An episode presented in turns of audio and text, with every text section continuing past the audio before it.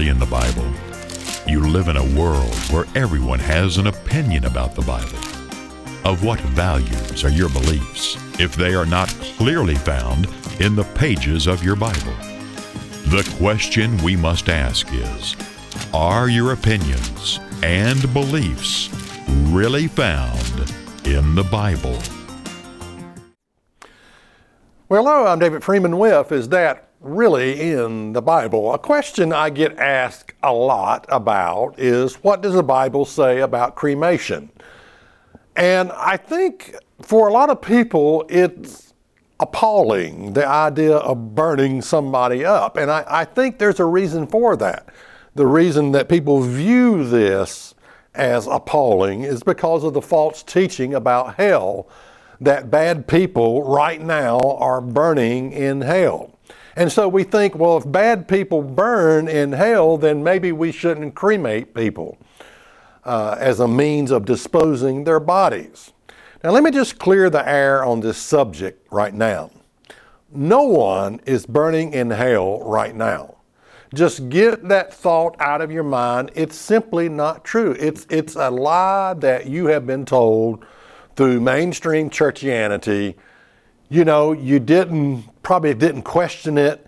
You didn't really think about it. It's a scare tactic to get people to maybe come down to the altar. I mean, let's face reality. More people have come down to the altar from a threat of hell than ever the promise of heaven you know, streets of gold, angel food cake for the rest of your life, you know, looking into, gazing into the master's eyes, all that gets sort of boring after a while. So, but the threat of hell, yeah, people use that one on and on and on in religion again and again and again. But what your Bible says is this in Romans 6 and verse 23 it says, For the wages of sin is death, but the gift of God is eternal life through Jesus Christ our Lord. Now, you've been taught a lie all of your life, and you've been taught that the ultimate penalty for sin, the wages of sin, is eternal life in a place called hell. That's what that's the lie you've been told. But that's not what your Bible says. It says the wages of sin is death, not eternal life in hell. And Jesus clarifies this when he says in John 3 and verse 16, For God so loved the world that he gave us his only begotten Son, that whosoever believes in him should not perish, but have everlasting life. That word perish means totally destroyed. Okay, you got two choices. You either perish, totally destroyed, or you have everlasting life. Okay? This is what your Savior said should not perish, destroyed, but you should have everlasting life. That's the two options that we're faced with. That's the two options the sinner is faced with. Either he will perish, be totally destroyed, or he will be given everlasting life. Okay, now another thing that has fueled this concept, this false concept, is, is the immortality of the soul, the teaching of the immortality of the soul that you are born with something immortal about you. And that immortal soul at death, if you've been a bad person, you've been a naughty boy, whatever, it has to be destroyed. It has to be sent to a lake of fire, not to be destroyed because it's immortal, you see. And that's what gives hell its power is the false teaching of the immortality of the soul. Because you burn and burn and burn and never burn up. Okay? What gives hell its power is the false teaching of the immortality of the soul. You don't have an immortal soul right now, okay? You're going to be given that at the resurrection. We'll cover this in a few minutes here. When we will be given immortality. But you don't have, there's nothing about you that's immortal right now. When you die, you're dead all over. You're like your dog Rover. When Rover died, he was dead all over. Okay. Now, I want to offer you something because in order to understand okay, is it okay to cremate somebody uh, as a means of disposing of their remains? You got to understand the state of the dead. It's critical that you understand the state of the dead. Now, I'll give this offer again at the end of the program, but it's three publications I want you to have free of charge The immortal soul, you need to learn about that, okay? The resurrection, you need to understand what the resurrection is. And what do the dead know? It's critical for you to understand the state of the dead as we go through this subject. Now, okay, cremation, let's talk about it. First of all, one of the reasons it's so popular is because it's, a, it's less expensive. I mean, we're talking about a lot of money. The cost of a full service grave plot, marker, can easily cost between nine and fifteen thousand dollars to bury somebody. I don't know about you, but I'm not worth that. I mean, I'm really not. Um, in the past 30 years, funeral expenses have risen by 227 percent. Yeah, funeral expenses have risen by 227%. Now, your paycheck hasn't risen by 227%, I guarantee you that. Uh, but I think a lot of people look at cremation as a dishonorable way of disposing a body. The concept that we have is in the Bible times, only people in God's disfavor were burned after death. And this is simply not true. Now let's let's now consider this. For example, when King Saul of Israel and his three sons were killed in battle, their corpses remained in enemy territory and were treated dishonorable. Hearing the situation, faithful Israelite warriors retrieved the body of Saul and his sons, burned them, and buried the remains. Now, this is what they did. They, they burned Saul and his three sons and then buried what remained afterwards, buried it in the ground. You can find this story in 1 Samuel 31 8 through 13. Now, let's look at the response of David, King David back then, when he found out about this. And David, now this is 2 Samuel 2 and verse 5. And David sent messengers unto the men who had done this thing, and said unto them, Blessed be ye of the Lord, that you have shown this kindness unto your Lord, even unto Saul, and have buried him. That is, they buried him after they burned their bodies, and what little bit remained they buried. Okay. And now the Lord show kindness and truth unto you, and I will also requite you this kindness because you have done this thing. So, to me, what this verse is telling me is that cremation, burning the remains of a body, is not a dishonorable way to dispose of a body. It's not. Now, we have to understand what we have to understand is what happens when you die and how does God put it all back together again. You know, we need to understand this, and this will help you in this understanding of cremation and burning the remains of a, of a body. In Genesis 3 and verse 19, it says, In the sweat of your face shall you eat bread till you return to the ground, for out of it you were taken, for dust you are, and dust you shall return. Now, cremation actually speeds this process up. That's, that's the dust process, you know. But as we look at people's death and how they die, I mean, I think of the Columbia, Columbia disaster, uh, the space shuttle, that basically those people just sort of vaporized in, in, in tremendous heat, I would imagine. You think about people that died at sea, maybe eaten by a shark or something like that. And the scripture begins to talk about the resurrection chapter. And, and the resurrection chapter, 1 Corinthians 15, is, a, is critical in your spiritual understanding of the Bible and what happens when you die. And how will God put it all back together again? It says in 1 Corinthians 15 and verse 35, But some men will say, How are the dead raised, and what body do they have? Paul's response, You fool that which you sow is not quickened except it die. Now that's that's sort of a powerful response there. You know, you idiot, you ought to know better. Okay? You're foolish for being so concerned about how the dead bodies are disposed of, whether they're eaten by a shark, whether they're vaporized, whether they're burned up. It really doesn't matter. He goes on, that which you sow is not quickened except it die. Okay? Now, in order to live again, you have to first die. Now, none of us like the sound of that. I don't like the sound of that. None of us like the sound of, sound of that. None of us like the thought of dying. But in order to live again, we must first die. 1 Corinthians 15 and verse 37. And that which you sow, you sow not the body that shall be, but bare grain, it may chance of wheat or some other grain. Now, here Paul switches to the analogy of sowing. We're talking about the resurrection, and he uses the analogy of sowing. So, if you sow a seed of corn, what do you get?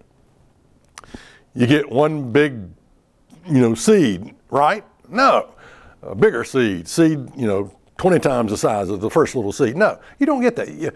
A package of tomato seed, you know, you look on the package and you see this beautiful red, ripe tomato, but you look inside the package and all you got is these little tomato seeds. Cucumber, beautiful cucumber, fresh cucumbers out of the garden. But you look at the seed and, you know, a watermelon, Oh, beautiful watermelon. But yeah, if you look at the seed, you know, all seeds sort of look the same, do they not? They differ a little bit in, in size, but basically they all look the same. You, you know, all people sort of look the same, don't they? They're, they're, they're, they're sort of all the same.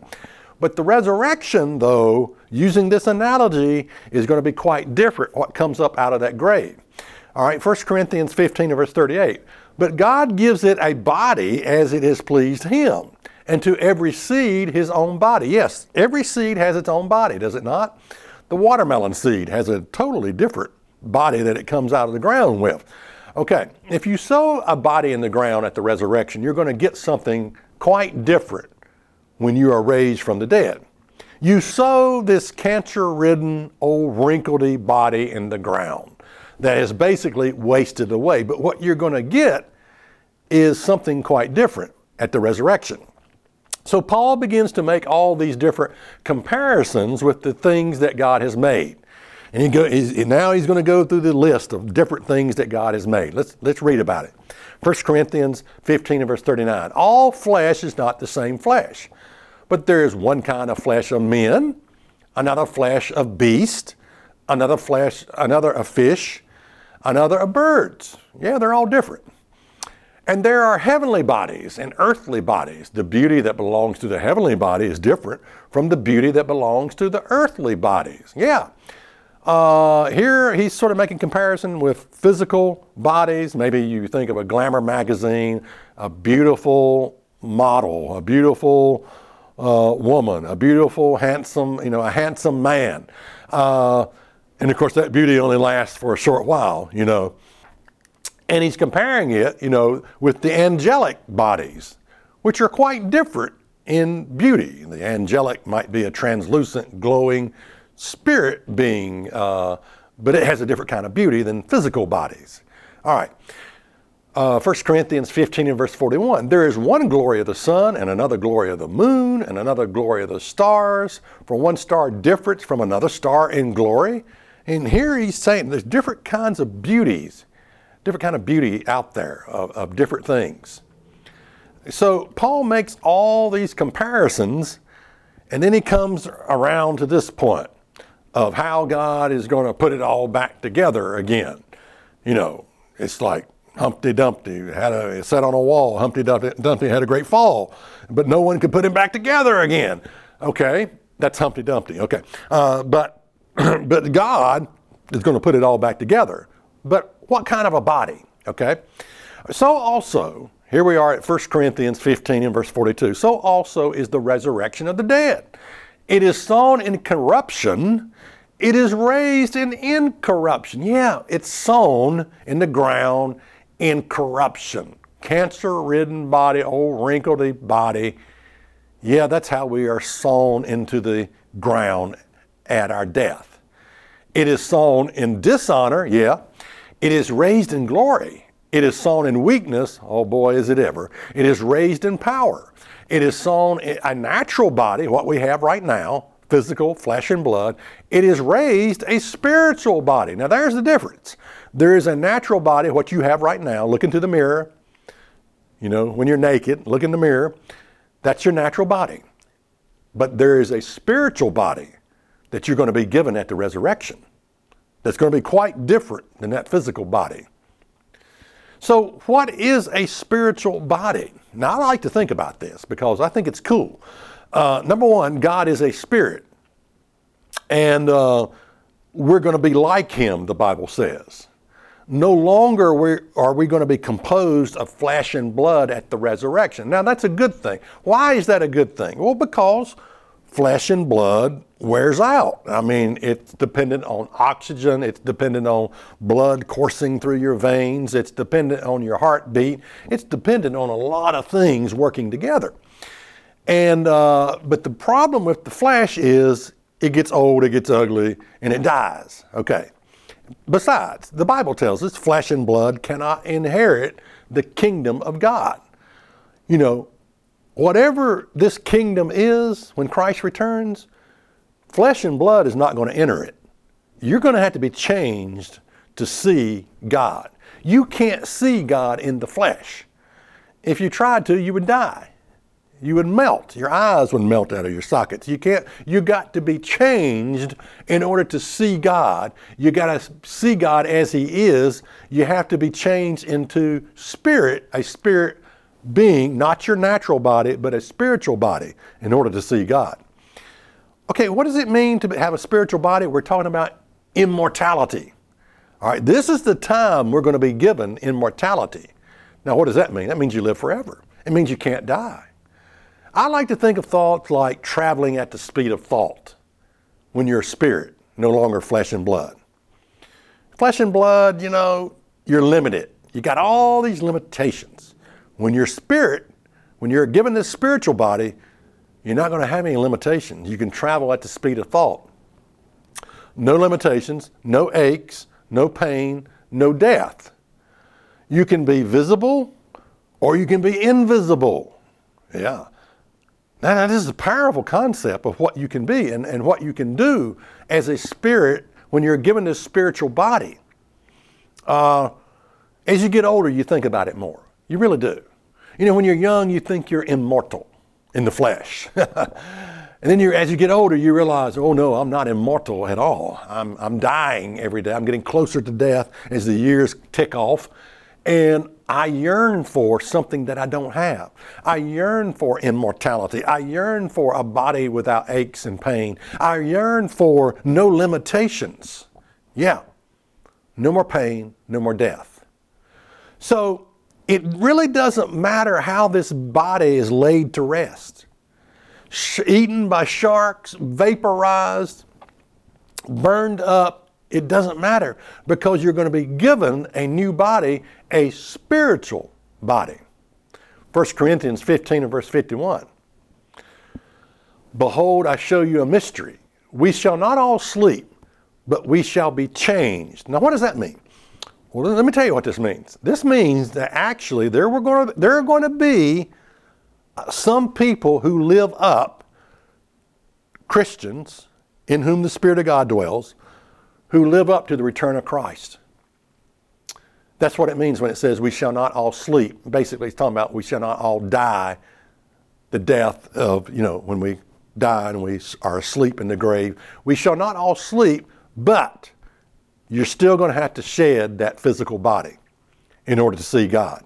So if you're alive at Christ's return, all of a sudden your body is you're going to be standing there. If you hadn't died you're going to be standing there and your body's going to begin to pulsate. You're going to look and all of a sudden you're going to be able to see straight through your hands. This flesh is just sort of vaporizing away and you're turning into a spiritual body. And uh, then you can zip away just like that and meet Christ in the air or whatever you want to do. But translucent, glowing, spiritual, energizing power through and through, energy like you've never experienced in your life. That's what it's going to be like. So, yeah, you still have to shed that flesh to see God. That's what this verse means. Behold, I show you a mystery. We shall not all sleep, but we shall be changed. That's the change that's got to take place in a moment, in a twinkling of an eye, at the last trump. For the trumpet shall sound, and the dead shall be raised incorruptible, and we shall be changed. Okay, the trumpet sounds. Who are the dead? Question. Who are the dead? All those in heaven, right? No, I don't know. You just you just got sidetracked. Okay, no, it's it's the people in the grave. They're the dead in Christ. They're dead. They're asleep in the grave, and they have to be raised from the dead and changed into that spiritual body. All right. For this corruptible must put on incorruption, and this mortal Notice what we are now, mortal, subject to death, must put on immortality. When do we put on immortality? You know, this puts the, the teaching of the immortality of the soul, that you have an immortal soul right now, it just knocks it into a cocked hat right here.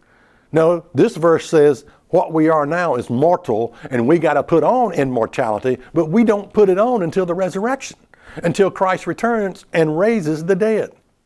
Until the resurrection, what happens to the body? Well, it returns to the dust of the earth. Okay? It returns to the dust of the earth. Ecclesiastes 9 and verse 5 For the living know that they shall die, but the dead know not anything, neither have they any more a reward, for the memory of them is forgotten. so this passage tells us the dead don't know anything. Now, why is that? That's because they're dead. They're asleep in the grave waiting for the resurrection of the dead. Now, I know that, so there's no contact with the dead. Now, I know there's people that claim they made contact with the dead, but actually, what that is, is evil spirits posing as deceased loved ones. And that's something you want to stay away from. I mean, the, whatever person you might go to who actually claims they've contacted the dead or, or made connection with the dead. No, it's evil spirits posing as deceased loved ones. And that's evil, and you don't want anything to do with that because you can open up a door of di- uh, to the diabolical world of demons by getting involved in that. All right, Ecclesiastes 12 and verse 7. Then shall the dust return to the earth as it was given, talking about the body, and the spirit shall return to God who gave it. Now, that spirit that makes you you returns back to the body goes to the ground, the grave, in the dirt, turns to dirt again. The spirit goes back to God who gave it, but it's not conscious the spirit that returns back to God is not conscious of anything. It's not rolling around heaven, wondering, looking down, wondering what's going on. Oh, there's my wife that I used to be married to. She didn't got remarried and she's in the bed with another man. No, it's none of that nonsense. The spirit that returns back to God who gave it is not conscious of anything.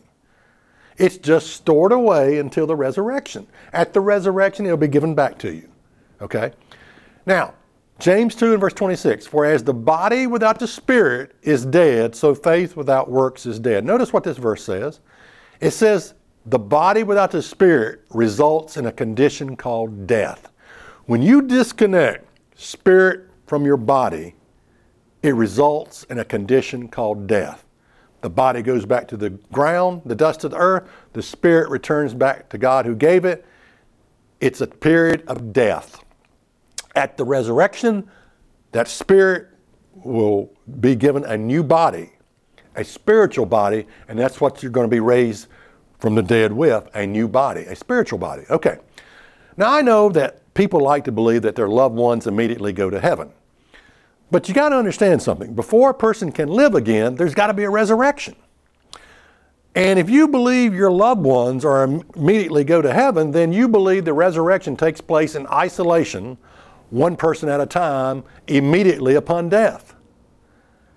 Again, in order to live again, there has to be a resurrection from the dead. You cannot have people already in heaven and then throw in the resurrection as an afterthought. No, you can't do that. In order to live again, there has to be a resurrection. And again, I know that there's people that believe their loved ones are in heaven right now, but if that's what you believe, then you believe the resurrection takes place in isolation, one person at a time, immediately upon death. The problem is your Bible doesn't teach that. The, your Bible teaches that God is going to resurrect the saints at his return. They're asleep in the grave. The dead in Christ are going to be raised. Right? That's what your Bible teaches. Okay, cremation. Now, it's important to understand about the state of the dead. Okay, cremation. There's nothing wrong with it because God will resurrect the dead with a new body. Okay. There is one last thing I want to tell you. Honor your father and mother. It's the fifth commandment. There's a little story in Exodus 13 and verse 19. It says, And Moses took the bones of Joseph with him, for he had straightly sworn the children of Israel, saying, God will surely visit you, and you shall carry up my bones away hence with you. Joseph told his family members, I don't want to be buried in Egypt. take my bones with me when you leave Egypt. Okay. The last thing I want to tell you about cremation is honor the wishes of the deceased and the living partner. Honor the wishes of the deceased and the living partner. Let them make that final decision. And hopefully, you know, husband and wife have discussed this before one dies or whatever. They've discussed the, the, their desire to be cremated, but honor the wishes of, of the deceased and the living partner. I'm David Freeman, and that's what's really in your Bible. The immortal soul.